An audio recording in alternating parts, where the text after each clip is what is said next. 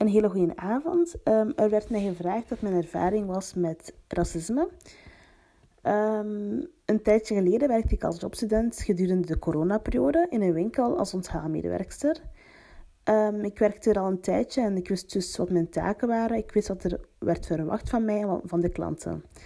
En op een bepaald moment kwamen er twee Afrikaanse jongens, beide met een rugzak op. Mijn collega aan de kassa riep de jongens terug.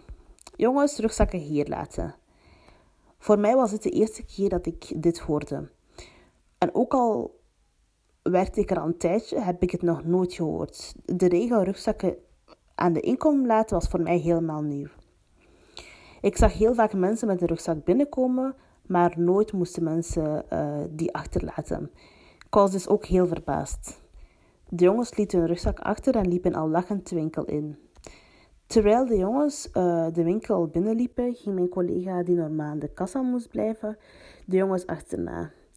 Ik veronderstel dat uh, hij de jongens wou controleren. Een paar uur later kwam er een witte vrouw de winkel binnen met een grote rugzak. Tot mijn verbazing werd er haar niets gevraagd. Zij mocht gewoon met haar rugzak naar binnen gaan. Dus met andere woorden, die zogenaamde regel rugzakken achterlaten is afhankelijk van je huidskleur.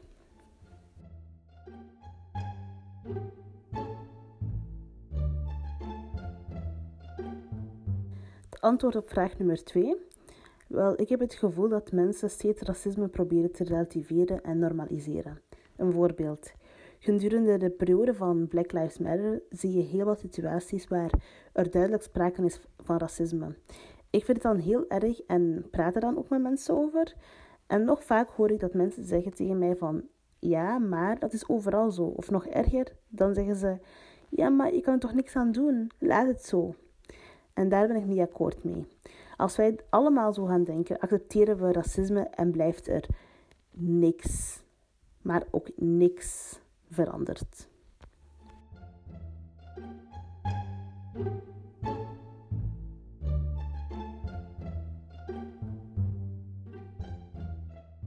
Um, dus systematisch racisme.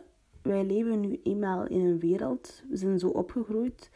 Het systeem is eigenlijk gemaakt um, dat witte mensen privileges hebben die Uh, zwarte mensen niet hebben. En dat is al sinds vroeger, sinds de oudheid eigenlijk. Um, wat ze ook gingen doen zelfs, het begon al dat ze onderscheid gingen maken. Dus dat uh, de witte mens het dicht bij God stond. En daaronder kwamen de zwarte mensen en dan de apen. Dus er werd al sinds vroeg al die onderscheid gemaakt. En dan is het, uh, ja, is het, zijn we zo opgegroeid met het systeem van Uh, Zwarten komen helemaal onderaan en witte mensen helemaal boven.